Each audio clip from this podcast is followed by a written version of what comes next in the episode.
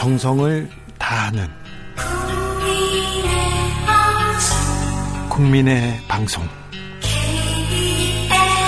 KBS 주진우 라이브. 그냥 그렇다고요.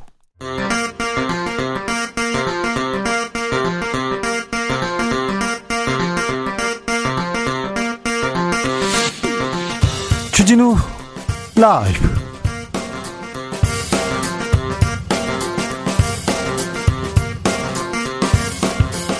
2022년 5월 24일 화요일입니다. 안녕하십니까. 주진우입니다. 윤석열 정부가 대통령실 슬리마를 외치면서 청와대 민정수석실 없앴습니다. 민정수석실의 인사검증 기능은 법무부에 맡기기로 했습니다. 한동훈 법무부 장관이 사실상 민정수석 수석 역할까지 맡게 됐는데요. 민주당에서는 무소불위 권력 휘두르겠다는 얘기냐 이러면서 비판했습니다. 아빠 찬스 정호영 후보자는 사퇴했습니다. 자녀 문제 불법은 없었지만 아빠 찬스 규명 필요하다 이런 목소리 계속 나옵니다. 어, 불법이 없었다는 것은 정호영 후보자의 주장이었고요. 정호영 후보자는 왜 나만 가지고 그러느니 계속해서 불만의 목소리 나왔습니다. 최가박당에서 짚어봅니다. 민주당에게 마지막 기회를 달라 팬덤 정당 아닌 대중 정당 만들겠다. 더불어민주당에서 다시 고개를 숙였습니다. 박지원 비대위원장은 반성하겠다, 쇄신하겠다, 민주당을 다시 지지해 달라고 호소했습니다. 586 용태론도 꺼냈는데요. 민주당 쇄신 청년 정치인들과 논해봅니다. 텔레그램 박사방 운영자 조주빈 기억하시죠? 여성들의 성착취물 제작해서 유포한 혐의로 징역 42년 받았, 받았습니다. 징역 42년. 그런데 조주빈이 검거달, 검개덜 된 당시에 130개 텔레그램 방이 있었어요. 성착취 대화방에 26만 명에 이르는 가담자들이 있습니다. 이 사람들 공범입니다. 이 사람들이 돈을 주기 때문에 조주빈이 그런 일을 했던 겁니다. 그런데 그들은 어떻게 됐을까요? 가담자들은 어떤 판결을 받았을까요? 김은지 기자와 함께 들여다봅니다. 나비처럼 날아 벌처럼 쏜다. 여기는 주진우 라이브입니다. 오늘도 자중차에 겸손하고 진정성 있게 여러분과 함께 하겠습니다. 지방선거 8일 앞으로 다가왔습니다. 이번 주 금요일부터 사전투표 시작되니까 아, 바로 코앞에 다가왔습니다. 선거 공보물 투표 안내문 모두 받아보셨지요? 꼼꼼히 공약 따져보고 계시지요? 확인하시지요? 여러분의 지역 공약 어떤 후보자들 눈에 띄는지요? 어떤 얘기가 눈에 띄는지 알려주십시오. 그리고 이번에 투표 어떻게 할 건지도 계획 알려주십시오. 여러분의 이야기 들어보겠습니다. 샵 9730 짧은 문자 50원 긴 문자는 100원이고요. 콩으로 보내시면 무료입니다. 그럼 주진우 라이브 시작하겠습니다.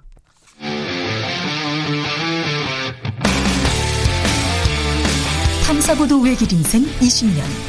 주 기자가 제일 싫어하는 것은?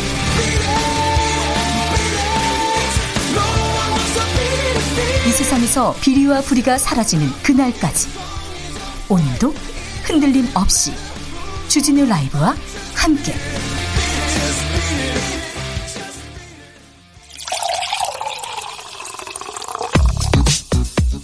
진짜 중요한 뉴스만 쭉 뽑아냈습니다. 주스. 정상근 기자 어서 오세요. 네, 안녕하십니까? 법무부가 공직자 인사검증 전담기구를 만들었다고요? 네, 민정수석실을 없앤 윤석열 정부가 공직자 인사검증 기능을 법무부에 맡기기로 했습니다. 네. 어, 이에 따라 법무부는 오늘 이 관보의 공직자 인사 검증을 맡을 인사정보관리단장을 신설하고 업무에 필요한 인력을 증원키로 했다라고 공고했습니다. 요직 중에 요직이 되겠습니다. 네, 어, 최대 4명의 검사를 포함해서 20명으로 조직을 꾸릴 예정이라고 하고요. 어, 단장을 보좌하면서 이 공직 후보자의 사회 분야 관련 정보를 수집 관리하는 인사정보 1 담당관은 검사가 맡기로 했습니다. 또한 경제 분야 관련 정보를 관리한 그 인사정보 2 담당관은 이 서기관, 검찰 수사 서기관 등이 맡을 계획이라고 밝혔습니다. 검사들이 인사 담당, 인사 정보를 다 쥐겠다고 합니다. 보통 조직에서 가장 중요한 데가 인사, 그다음에 재무, 감사 이러지 않습니까? 그런데 인사, 감사 재무도 뭐 대통령실의 재무도 검찰 출신인데 아, 검찰의 힘이 계속 쏠리고 있습니다. 대통령실에 있는 비서관인 주진우 비서관, 이시원 비서관. 주진우는 저 아닙니다. 진짜 그만 뭐라고 하시고요. 그 주진우 전 검사, 이시원 전 검사가 한동훈 법무부 장관한테 뭐라고 얘기할 수 있는 그 정도의 그 직위가 아니었기 때문에 힘이 힘이 한동훈 법무부 장관한테 계속 쏠릴 것 같습니다. 계속 쏠립니다. 오늘 민주당 박지원 비대위원장은 긴급 기자회견을 가졌습니다. 네, 박지원 민주당 비상대책위원장은 오늘 국회에서 긴급 기자회견을 열고 이번 지방선거에서 기회를 주신다면 책임지고 민주당을 바꿔나가겠다라고 말했습니다. 박지원 위원장은 맹목적인 지지에 갇히지 않겠다라면서 우리 편의 큰 잘못은 감싸고 상대편의 작은 잘못을 비난하는 잘못된 정치 문화를 바꾸겠다라고 밝혔습니다. 예. 어, 또한 당 혁신을 위해 차별금지법 제정, 기후위기 대응, 사회불평등 해소, 청년 정치인 육성 등을 약속했고요. 이 청년이 권한을 갖고 당에서 핵심적인 역할을 할 수 있는 제도를 만들겠다라고 했습니다. 네. 어, 또한 86 용태론을 포함해서 젊은 민주당으로 나아가기 위해 어떤 과정을 거쳐야 하는지 당내 충분한 논의를 거쳐 금주 중에 발표하겠다라고 밝혔습니다. 한편 박지원 위원장은 전국의 유세 현장에서 왜 반성해야 하는 사람들이 다 나오냐라는 어, 아픈 소리도 들었다라면서 어, 정말 면목 없다라며 허리를 90도로 숙여서 11초간 사과하기도 했습니다. 면목 없다, 반성하겠다, 그리고 새롭게 태어나겠다, 이렇게 목소리를 냈습니다. 그런데 민주당 내에선 좀 다른 목소리도 나옵니다. 네, 윤호중 비상대책위원장은 오늘 국회에서 열린 이 회의에 참석을 한 후 기자들과 만난 자리에서 박지원 위원장의 586 용태론을 포함해 논의해 보겠다라고 밝힌 것에 대해 어, 논의된 적 없다라고 말을 했습니다. 어, 그러면서 개인 차원의 입장 발표라고 선을 그었습니다. 논의된 적 없다고요? 네, 윤호중 위원장은 책임져야 할 사람들이 선거에 나온 것에 대한 사과의 의미도 있는 것 같다라면서 선대위원장으로서 역할을 잘해주길 바라고 있다라고만 말했습니다. 어, 그리고 민주당 김용민 의원은 새로운 약속보다 이미 한 약속을 지키는 것이 더 좋은 전략이라며 애둘러 비판했습니다.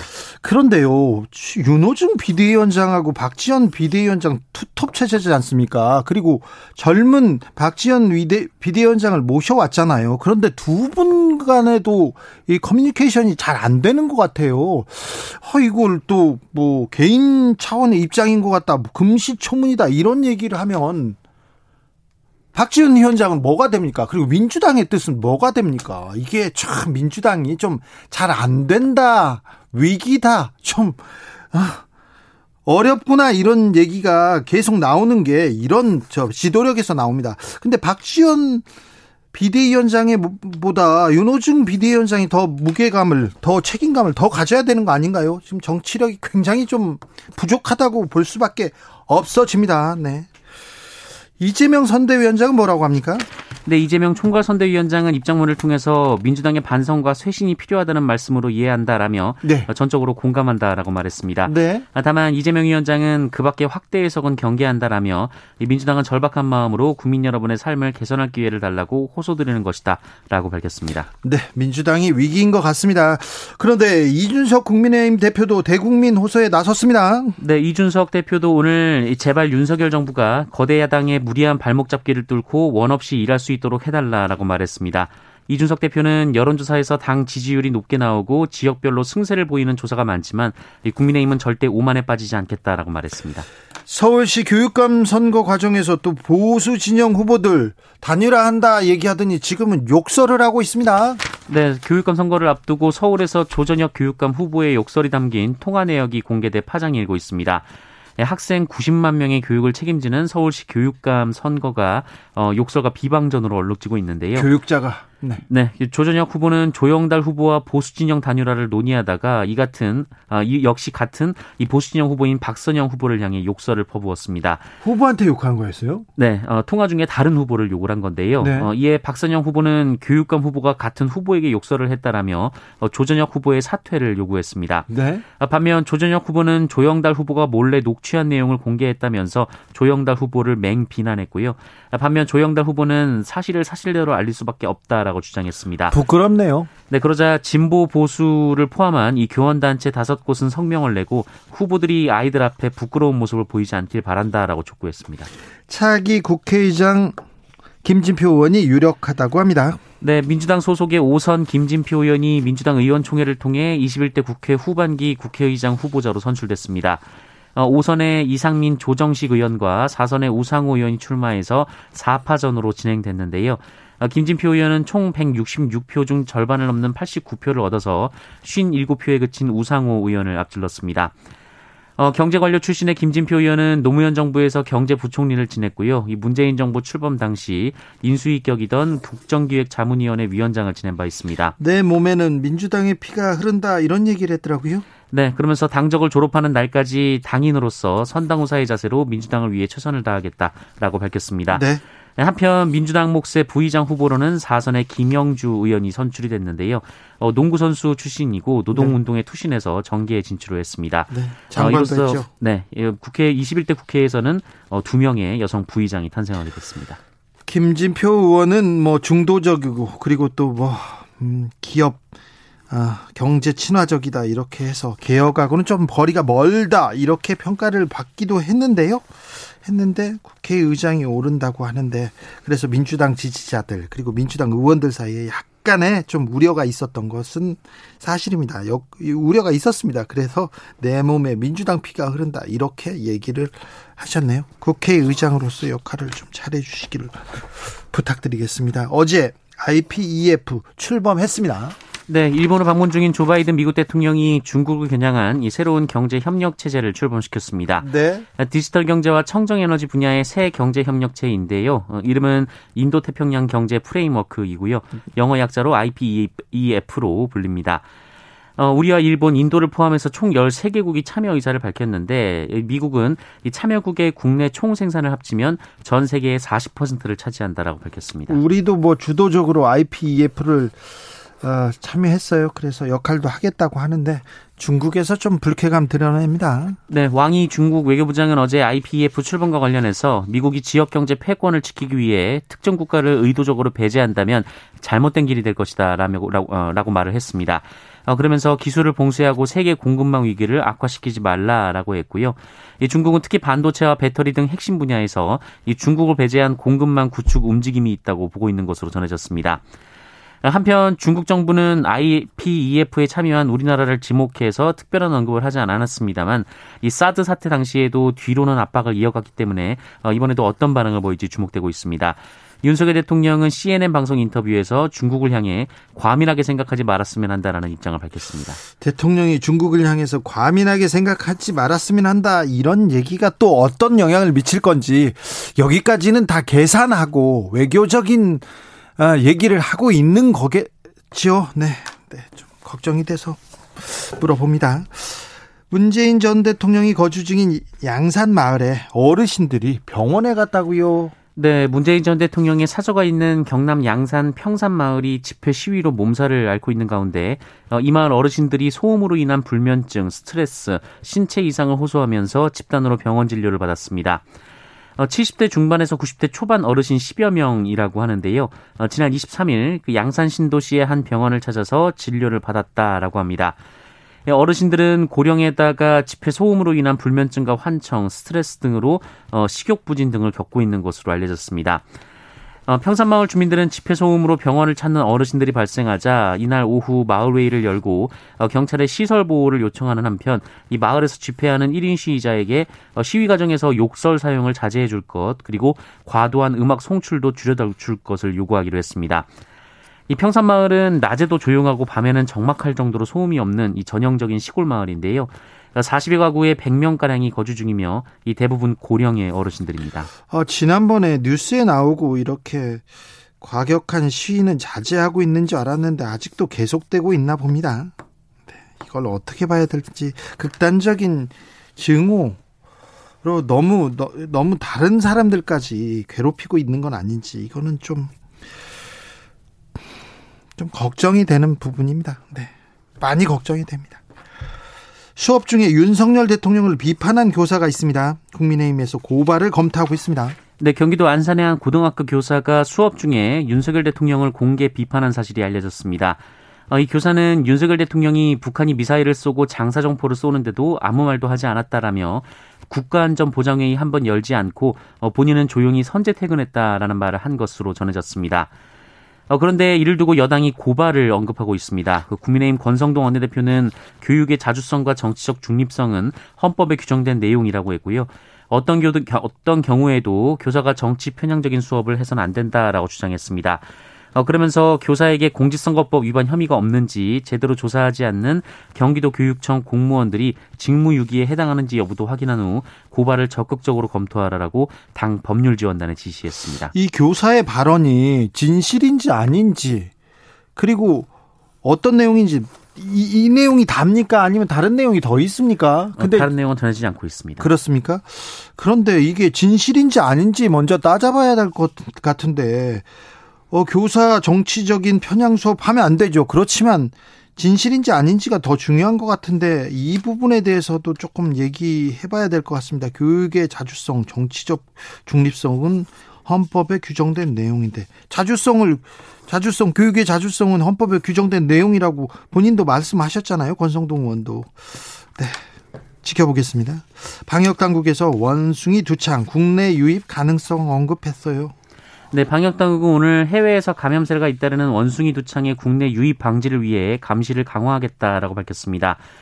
어, 방역 당국은 원숭이 두창은 사람 간 감염이 드문 것으로 평가되지만 해외 여행 증가 그리고 잠복기를 고려할 때 어, 해외에서 유입됐을 가능성을 배제할 수 없다라고 말했고요. 어, 원숭이 두창 발생 국가를 방문하, 방문하고 온 여행객을 대상으로 어, 입국 시 발열 체크와 건강 상태 질문서를 받고 있다라고 밝혔습니다. 네. 어, 그러면서 지난 2016년 원숭이 두창에 대한 검사 체계를 이미 구축했다라고 했고요. 아, 그래요? 네, 국내 발생에 대비해서 전국 시도 보건 환경연구원에서 검사 확대도 검토하고 있다고 설명했습니다. 검사, 검사 체계는 이미 구축돼 있다고 합니다. 그러니까 그 지나친 우려는 아, 하지 않아도 될 것 같습니다. 아무튼 미국, 유럽 어, 좀 위험이 커지고 있어요. 네, 171건이 지금 발견됐고요. 의심 사례도 86건이 보고가 됐습니다. 이 원숭이 두창의 잠복기가 통상 6에서 13일, 이 최장 21일인데요. 방대본은 해외여행 귀국 후 3주 이내에 38도 이상의 발열이 있을 경우, 또 오한, 두통, 어, 림프절, 림프절 부종, 어, 수포성 발진 등 의심 증상이 나타나는 경우 질병관리청 콜센터로 연락해 줄 것을 당부했습니다. 코로나 상황은 어떻습니까? 네, 오늘 코로나19 신규 확진자 수는 2만 6,344명입니다. 2만 6천 명대로 네, 네. 또 늘었어요. 어, 주말 검사 건수 감소 영향이 끝나면서 어제보다 1만 6천여 명 정도 늘었고요. 일주일 전보다는 8,700여 명 정도 줄었습니다. 어, 그리고 신규 사망자가 19명으로 이 사망자가 20명 이하로 발생한 것은 106일 만이기도 합니다. 위중증 환자는 232명으로 6일째 200명대입니다.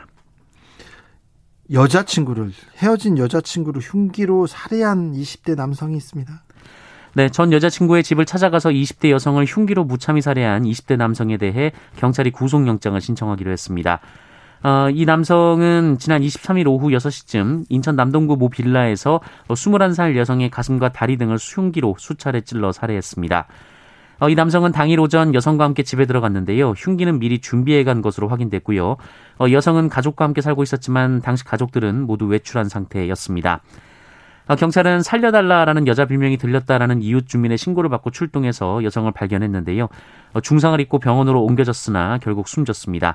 이 남성은 범행 직후 극단적인 선택을 시도했지만 팔목 부위에 경상을 입는 데 그쳐서 병원에서 치료를 받았습니다. 이 남성은 예전에 있던 일로 피해자와 말다툼을 하다가 그랬다라면서 술을 마신 상태였다라고 진술했다고 합니다. 술을 마셨다고 그렇게 하면 되나요? 안 되죠. 네. 구속영장 청구됐습니다. 네. 좀 가중 처벌을 해야 되는 것 같아요. 어, 그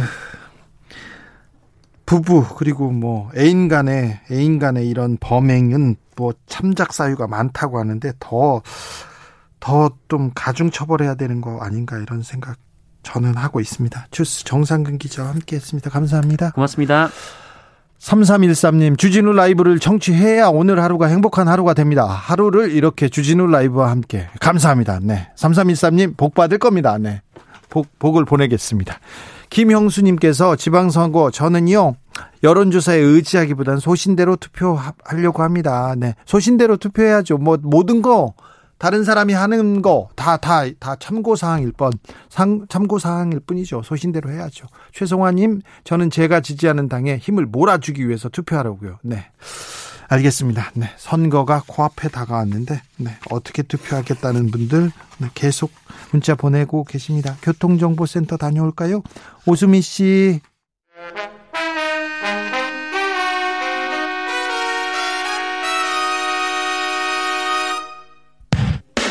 주진우 라이브 돌발 퀴즈. 오늘의 돌발 퀴즈는 객관식으로 준비했습니다.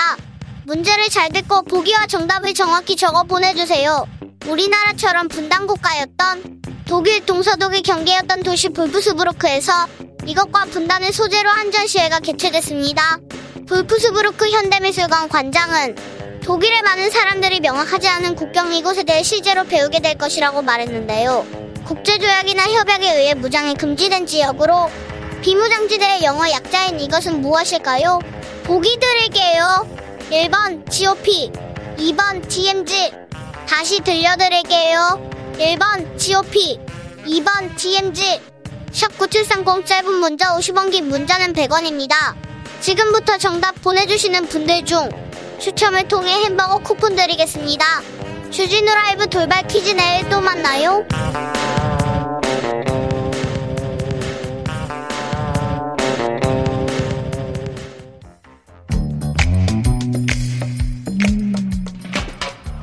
오늘의 정치권 상황 깔끔하게 정리해드립니다. 여당 야당 크로스 최가박과 함께 최가박당 여야 최고의 파트너입니다. 주진우 라이브 여야 공식 대변인입니다. 최형두 국민의힘 의원 어서 오세요. 네, 안녕하십니까? 박성준 더불어민주당 의원 어서 오세요. 네, 안녕하세요. 네. 어디에서 오시는 길입니까, 박성준 의원님? 저는 그 종로 해화동에요. 네.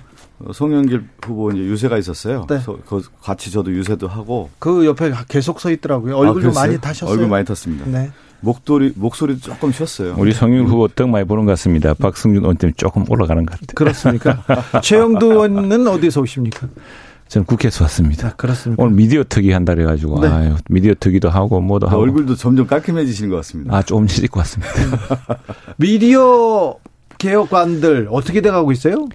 그게 이제 원래 이 실타래가 얽힌 것은 지난해 7월에 갑자기 언론중재법 제가 이름 붙이는 언론재갈법 하다가 이제 이 실타래가 엉켜가지고 그래서 제가 오늘 이야기했습니다. 결국 국회법대로 차근차근 안건조정위원회 하고 했으면은 다 90일 내에 해결됐을 문제를 그걸 서둘다가 결국 사단이 나고 그걸 다시 하려고 하다 보니 시간만 더 걸리고 지금 그- 멈춰 있죠. 네, 그리고 사실은 또 대통령 선거하고 이렇게 큰 선거가 있어가지고 여야 모두 뭐 회의를 할 수가 없었죠. 그런데 양쪽에서 쟁점이 무엇인지를 전문가를 통해서 몇 차례 계속 회의를 해서 오늘 그저 보고서는 같이 채택을 했습니다. 그래서 이런 이런 이런 부분을 이렇게 저렇게 다루자 이런 이런 의견이 이렇게 저렇게 좁혀졌다 해서 이제 뭐 그것만 해도 큰 뭐 저 성과라고 하겠습니다. 어, 잠시 전에 박지원 민주당 비대위원장 상임 선대위원장이죠. 예. 대국민 호소문 발표했더라고요. 어떻게 보셨어요? 뭐 지금 시점에 이제 지방선거 한 8일 남았나요? 네. 8일 남은 어떤 시점에서 민주당이 상당히 어려운 점이 많아요. 지금 이제 대선이 끝난 시점에서 얼마 되지 않아서 또 대통령 취임된 지 얼마 안 돼서 선거를 치르는 시점에 아무래도 뭐 대통령에 대한 기대력이 높지 않겠습니까? 네. 그리고 이제 이 지난 대선에서 우리가 패배를 했기 때문에 패배의 아픔도 분명히 있는 것 같고요. 근데 민중 속으로 대중 속으로 국민 속으로 가다 보니까 아직까지 민주당이 이제 부족하다는 부분이 있단 말이죠. 그런 네. 면에서 이제 박지원 위원장이 말씀한 것 같고 그렇지만 우리가 민주당이 더 잘할 수 있다. 네. 오히려 윤석열 정부 보니까 잘하기 쉽지 않다라고 하는 여론도 강하단 말이죠. 그랬을 경우에 민주당에게 한 번 더 기회를 달라고 하는 호소라고 좀 볼 수 있을 것 같습니다. 최영두 의원님. 예, 이게 뭐 박지원 비대위원장이 아 상임 때 지- 선거 때 지금 위원장이 호소는 절절하지만 이게 뭐 저 크게 뭐 본말이 전, 전도된 것이죠. 만일 오늘 이준석 당대표가 우리 당대표 이야기했듯이 마- 했듯이 지금 대선 패배 이후에 이제 민주당에 대한 정당 지지도도 그렇고 자꾸 악화되는 것은 사실 박지원 위원장이 정말 당랑 그철로 맞고 서 있는 겁니다. 이렇게 참 그 이 기울어 가고 있는 점점 더 기울어 가고 있는 것을 민주당을 떠받치고 있는데 저렇게 어 가냘픈 힘으로 이렇게 하고 있음에도 불구하고 점점 그 거스를 수 없는 대세로 자꾸 기울어지는 것은 우선에 이준석 당대표도 이야기했지만 이재명 지사의 명분 없는 개항 출마. 지금 이게 개항에서도 벌써 지지율이 박빙 상태여서 긴장하고 있다는 거 아닙니까? 이것이 이게 그걸 잡는 것부터가 제일 중요한데 이 선거 직후에 이 선거에 책임을 지는 사람이라면 또 또 대장동 비리라든가 경기도지사로서 성남시장으로서 책임질 일이 있다고 한다면은 오히려 경기도민에게 물었다면은 차라리 조금 떳떳할 수 있었는데 개항으로 갔던 것이 이제 완전히 단추를 다 잘못 깬 것이죠. 그 지금 이제 우리가 이 시점에서 이제 살펴봐야 될 것 중에 하나가 이제 최영도 의원이 뭐 아마 얘기하신 것 중에 근저에는 아마 여론조사를 기반으로 좀 얘기하는 것 같은데 여론조사가 이제 과거의 선거를 보면요 대통령 선거라든가 총선 같은 경우는 여론조사가 잘 맞아요. 왜 그러냐면 지지 그룹도 명확하고 응답률도 좀 많이 있단 말이죠. 그리고 표본 추출도 많이 되는 건데 이 지방선거라든가 보궐선거 같은 경우는 역대 선거를 보면 예상과 달리 나오는 경우도 많이 있습니다. 그랬죠. 그랬을 경우에 그리고 또 하나가 이번 여론조사 같은 경우는 대부분 보면은 응답률이 아주 저조한데 그 응답하는 층들을 보면 국민의힘 지지층은 훨씬 더 높고 네. 민주당의 지지층들은 응답하지 않아요. 왜 그러면 회피하거든요, 지금. 그래서요. 네. 회피하고 있어서 민주당 지지자들이 나 투표장 안 갈란다 그런 사람들 많다고 합니다. 아, 그런데 그것이 이제 선거가 임박할수록 이렇게 생각하는 거죠. 아, 우리가 다시 한번 뭉쳐야 되겠구나. 다시 한번 생각해 보자. 네. 그리고 실제 우리의 힘을 어디에 뭉쳐야 되는 것인지를 생각하는 거기 때문에 네. 그 시점이 저는 뭐 지금 점점 좋아질 거라고 저는 보고 있습니다. 마지막 음. 민주당 결집에 지금 기대를 합니다. 총 그런데 결집해야죠. 어. 이준석 국민의힘 대표도 맞불 기자회견을 열었습니다. 윤석열 정부가 일할 수 있도록 좀 무리한 발목 잡기 그만 좀 해라 이렇게 얘기하던데 그 잘해야 되는 거죠. 네. 잘 하지 못할 거라고 하는 부분이 워낙 강한 거예요. 지금 네. 일단은 우리가 제일 중요한 것이 인선 아니겠습니까? 인선의 문제가 지금 우리나라가 민주공화국인데 검찰에 의한 나라로 가고 있는 거 아니에요. 지금 대, 그 내각도 그렇고 청와대 어, 비서진도 그렇고 전반적으로 지금 윤석열 한동훈 라인에 의한 검찰 라인업이 되고 이러한 것을 봤을 때 국민들이 볼 때 국민들이 가장 싫어하는 것 중에 하나가 뭐냐면 독주의 독주. 이 독주로 가고 있다라고 하는 부분, 견제받지 않는 권력으로 가고자 하는 모습이 보인다라고 하는 부분이 국민들 마음속에 있는 거거든요. 그런 면에서 오히려 좀 이준석 대표가 얘기하는 것은 이준석 대표가 예전에 윤석열 대통령 후보 당시에 얼마나 쓴소리 많이 했습니까? 지금 보면은 이준석 당대표가 그런 모습은 가지, 않- 보이지 않고 뭐냐면 그냥 좋은 얘기만 하는 그런 이준석 당대표의 모습이 있다 보니까 오히려 이준석 대표의 색깔을 좀 찾았으면 좋겠어요, 저는요.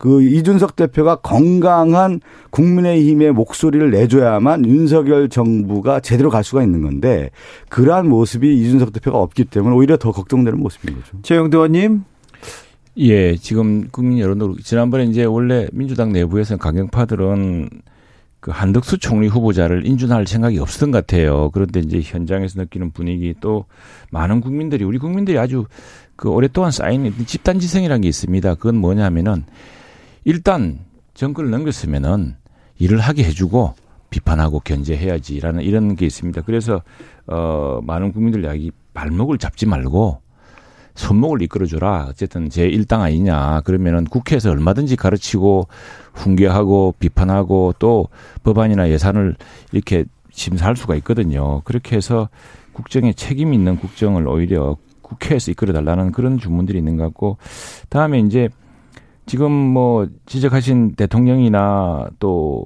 한동훈 법무장관이나 이제 책임이 점점 무거워졌습니다. 네. 그래서 어제 그 유명한 말인데 제가 늘 인용하는 말입니다만 The buck stop here이란 말이지 않습니까? 모든 책임은 대통령 책상에 머문다라고 했는데 그걸 아마 이번에 바이든 대통령이 윤석열 대통령한테 선물로 이렇게 준 모양이에요. 그래서 윤석열 대통령도 그런 책임감을 가지고서 어쨌든 인사를 했던 것이고 인사 중에도 조금 이제 정호영 후보자 오늘 뭐 물러났습니다만 어제 물러났습니다만 조금씩 예상치 못했던 것도 있고 했지만 네. 어쨌거나 이 굉장한 위기거든요. 지금 기업들이 이제 이윤을 못 낸다고 합니다. 우리가 조선 수주를 우리 이제 경남 쪽은 조선이 많아서 그런데 수주를 했더니 원가가 올라가지고 지금 수출할수록 오히려 적자고 하고 이 위기가 예사 위기가 아닙니다. 이 외환 저 그 경제. 예, 경제 네, 아, 네, 그리고 겸, 뭐 경제 물가 공급망 또 우리 북한은 여전히 미사일 위협 강화하고 있죠. 또 미중 간에 이런 새로운 질서가 또 생기고 있죠. 이런 위기를 대처하려면은 정말 국민적 지혜를 모아야 되는데 네. 그런데 네. 경제, 민생 거기에 북한 위기인데 어려운데 왜 검사 출신들만 이렇게 많이 썼을까요? 검사 출신들이 몇 명 있었습니까? 어, 많이 있었지. 아니 최영두 의원님 언론인 출신이면서 왜 그러세요? 그거 비서 비서 비서 비서고 한동훈 그 법무장관이 웃음에는 법무- 뭐냐면 인정하는 웃음이에요. 아, 민정 민정수석 법무부 장관이 옛날부터 검사가 했지 않습니까? 이제 검사를 직접 이렇게 음, 제가 그래서 저도 걱정이 돼서 얼마 전에 아, 우리 그때 우리 저 박 의원님 안 계셨구나 얘기를 때문에 며칠 전에 밤에 한번 따졌어요. 네. 지금 잘하셨어요. 음, 겁내는 사람이 많다. 네. 걱정하는 사람이 많다. 그런데 그 지금 내가 보니까 내가 들은 이야기가 있는데 내 대통령한테 그 이야기는 그, 그 자리는 안 했습니다. 그 우리 저, 저 새로운 장관은 이 기존의 법무장관과 달리 네. 한동훈 장관요. 어, 지금 뭐 지적재산권이라든가 또 대중소기업의 이런 그 여러 가지 얽힌 무- 문제라든가 또 스타트업이 이렇게 납품했다가 재산권을 빼- 이런 어떤 공정 경쟁 질서를 통해서 우리 경제 생태계를 더 건강하게 만드는 그런 법제를 도입하고 또 한미 간에 미국계 특히 이런 법제가 발전해 있습니다. 그런 어 그런 협력도 하고 했더니 한 장관 이야기가 저는 검찰 이전처럼 검찰을 위주로 법무 행정을 할 생각이 전혀 없습니다. 그렇게 이야기해요. 그러면서 어, 내가 만든 이야기했던 선진법제, 이 선진법제란 말은 본인 취임사도 있습니다. 선진법제 또 국적법, 국적법, 이민법, 또는 국제사상에 대한 대응 이런 것들 하겠다고 하는데 안 믿겨 믿어 보시죠. 근데 뭐. 저는 너 예. 한동훈 장관에게 꼭 그런 말씀 좀 드리고 싶은데 좀 말을 아꼈으면 좋겠어요, 저는요. 음. 이미 한동훈 장관이 모든 정치 이슈에 대한 전면에 나선 정치 장관의 모습으로 좀 탈바꿈하고 있거든요.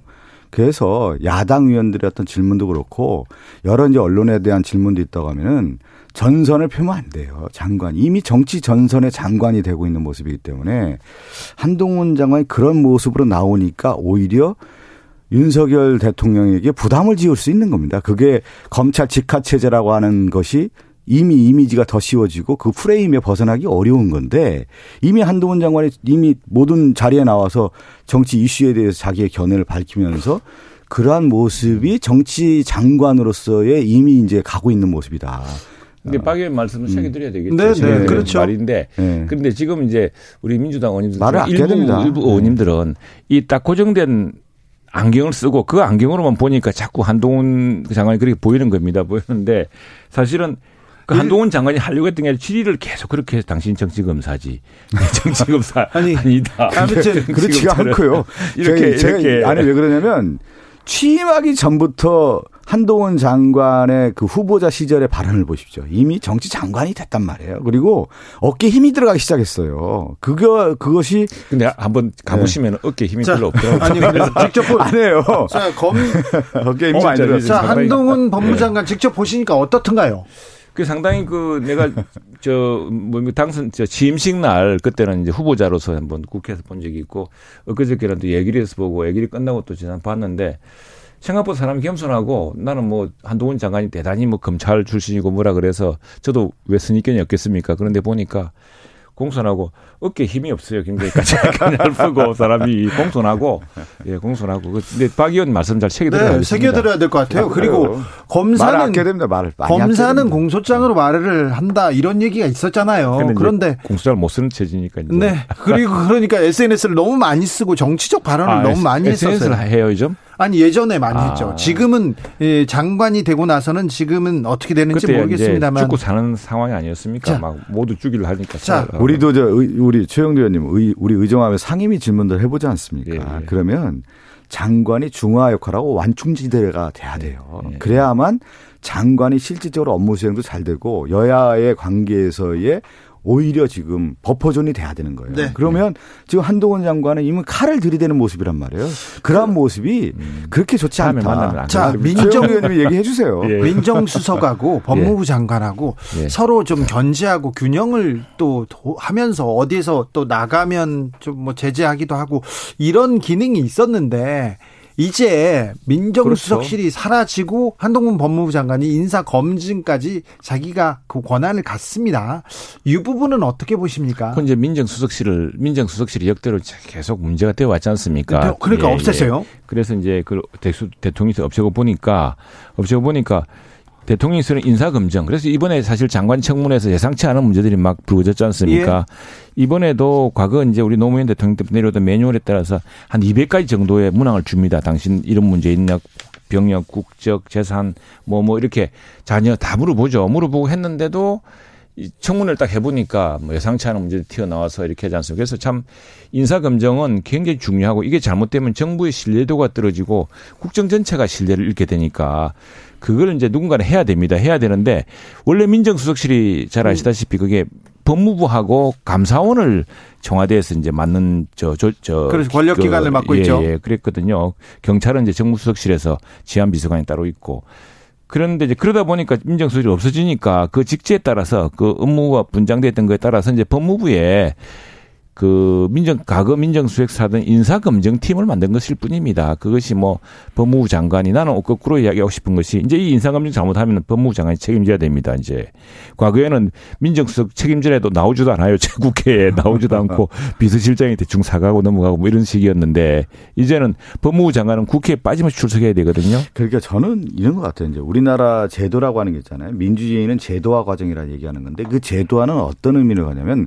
권력의 집중을 막는 거예요. 그래서 견제와 균형의 원리를 만드는 것이 우리나라 민주주의 과정에서 제도주의라고 하는 것은 그런 차원인 거예요. 그러니까 민정수석도 둔 이유가 있는 거예요. 대통령 직할 체제의 민정수석만이 아니라 법무부도 감시하고 서로 견제하라는 의미도 있는 거거든요. 그러니까 제도에 대한 부분이 하나의 병리 현상이 있다고 해서 그걸 잘 활용하지 않고 폐지했을 경우 또 다른 문제가 생기는 겁니다. 그것이 저는 가장 걱정되는 거고 또 하나가 민정수석이라는 것은 또 친인척 비리도 관장하는 거 아니겠어요?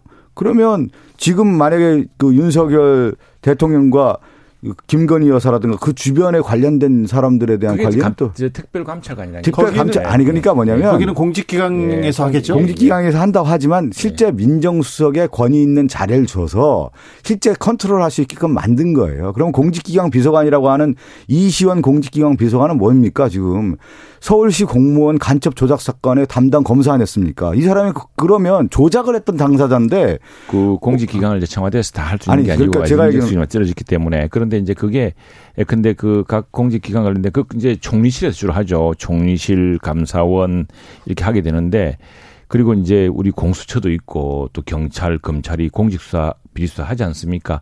그런 것도 올라오면 이제 그거에 대한 대통령이 쭉 그 상황을 알아야 되니까 그런 차원에서 된 것이죠. 그런 제가 이제 얘기를 드리는 게 예, 예.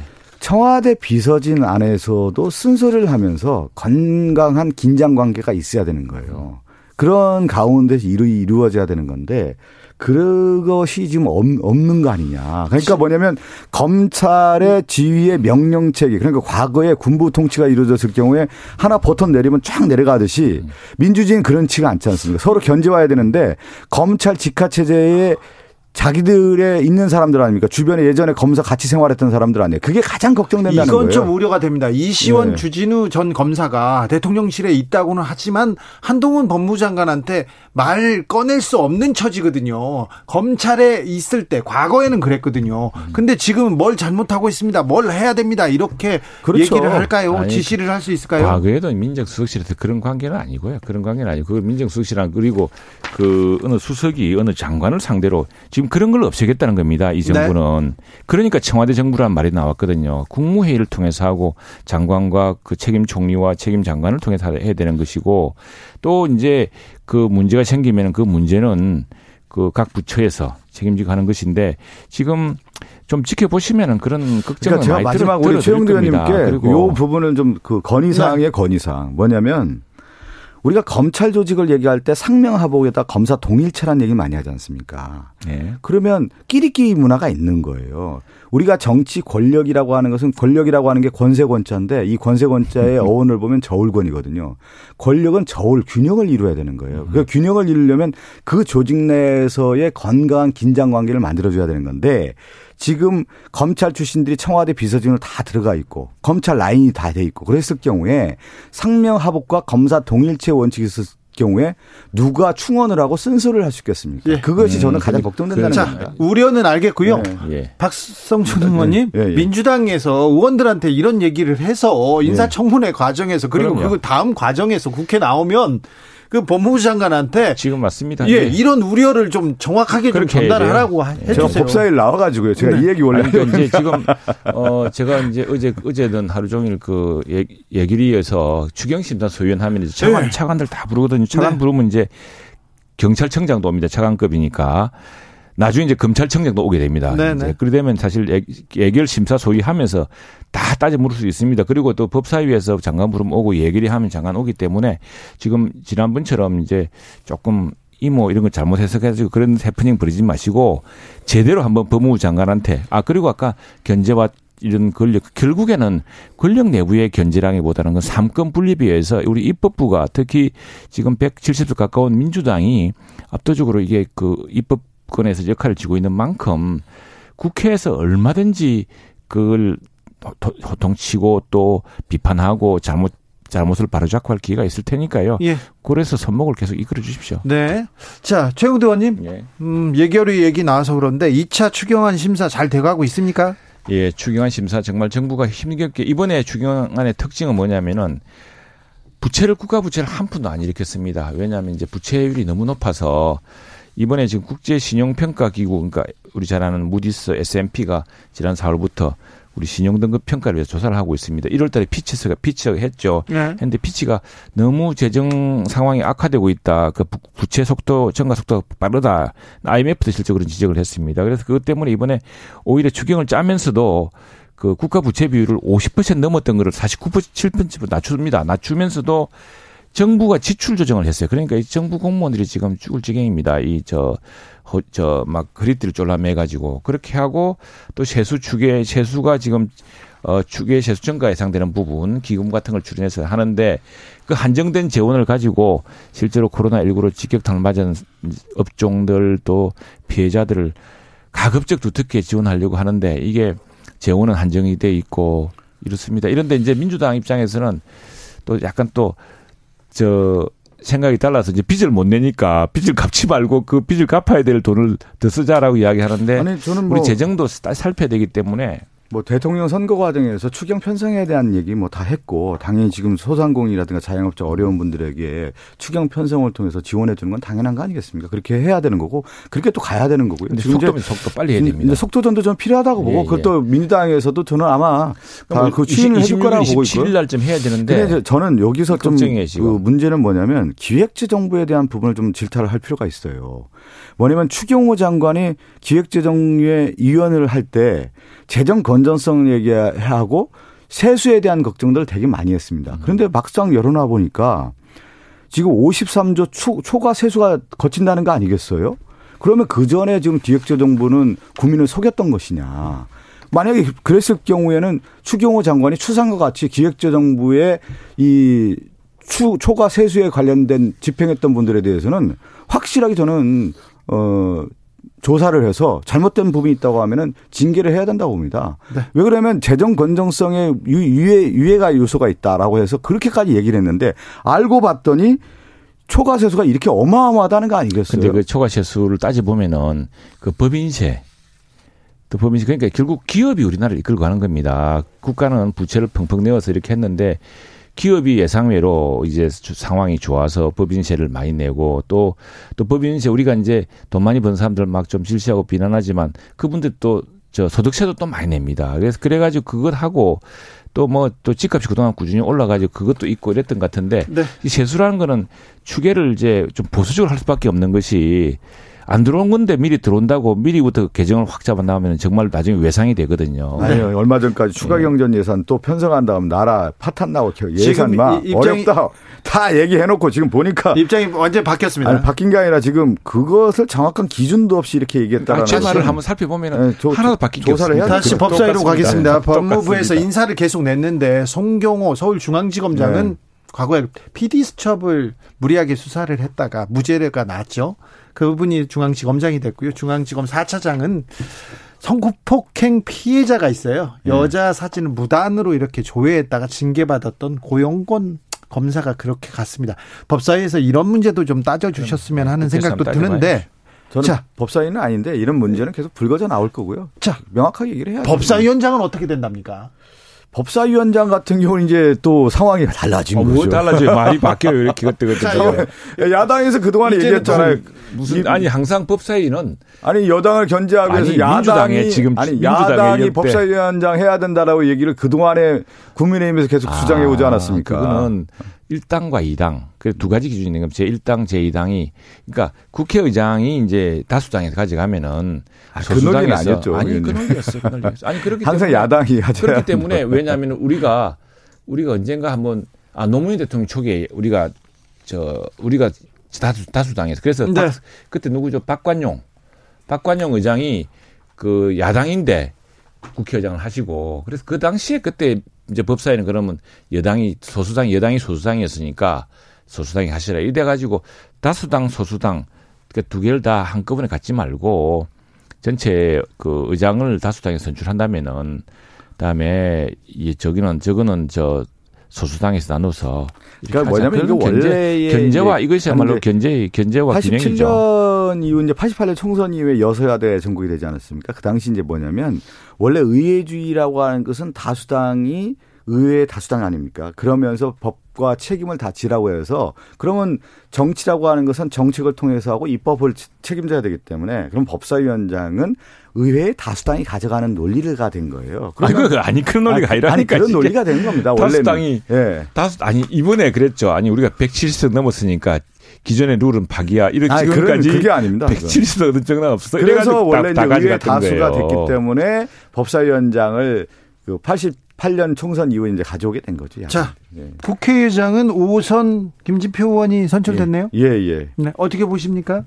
근데 오늘 아쉬운 점이 저 오늘 뭐 우상호, 조정식 의원 또 이상민 의원 참 다 좋아하는 분들만 다 존경받을 만한 분들만 출마를 했어요. 아, 우리도 좀 같이 뽑게 해주면 안 됩니까? 왜 원래 국회법에 따르면은 국회의장은 국회 본회의에서 뽑게 돼 있습니다. 네. 300명 모여가지고 이런 기회에 한번 국회도 한번 반성하고 근데 언제부턴가 예, 다- 다수당이 하게 돼. 그럼 아니, 우리는 저희 어떻게. 하느냐? 국회 다수당이 국회의장과 하면은 법사위원장을 해서 책임을 지는 겁니다. 아니 원래. 무슨 예. 그런 궤변이 있습니까? 그 말이 그때 그 따르면은 말에 그 아니, 저 무시- 지난번에 어, 저그 논리 말이 했잖아요. 저 민주당 말이 시- 달라졌어요? 아니, 달라진 거안 아닙니다, 말이 달라졌지. 그건 달라지지 않았습니다. 국민들이 다 알고 있습니다. 알고 네. 있고 저 그런 의혹이 차고 넘칩니다. 그 국회의장은 이제 선수하고 나이로 이제 그동안의 전통적인 그 과정이 있었죠. 그래서 다수 다선 의원이고 나이가 많았을 경우에 이제 국회의장이 이제 그 이어지는 것인데 우리 당도 이제 아마 그런 그 차원에서 참 그런 면에서 이례적이었어요. 왜냐하면 보통 이제 그렇게 되는데 어 선수 높고 네. 연장자를 하는데 이번에 그냥 네 명이나 붙- 붙어서 좋은 현상이 생각을 합니다. 왜냐하면은 국회의장이라고 꼭 다섯에 육선 뭐 이렇게 할 수 있습니까? 맞아요. 지금 독일 같은 경우는 그리고 국회의장 2년씩 하는 건 문제라고 보면 잘하면 계속하게 해줘야죠. 그리고 국회의장을 내가 왜 그러냐면 이런 선거가 없습니다. 지금 민주당이 뽑아놓으면요. 우리 이제 며칠 뒤에 국회의장 뽑을 때 우리는 찬반 투표만 해요. 네, 네.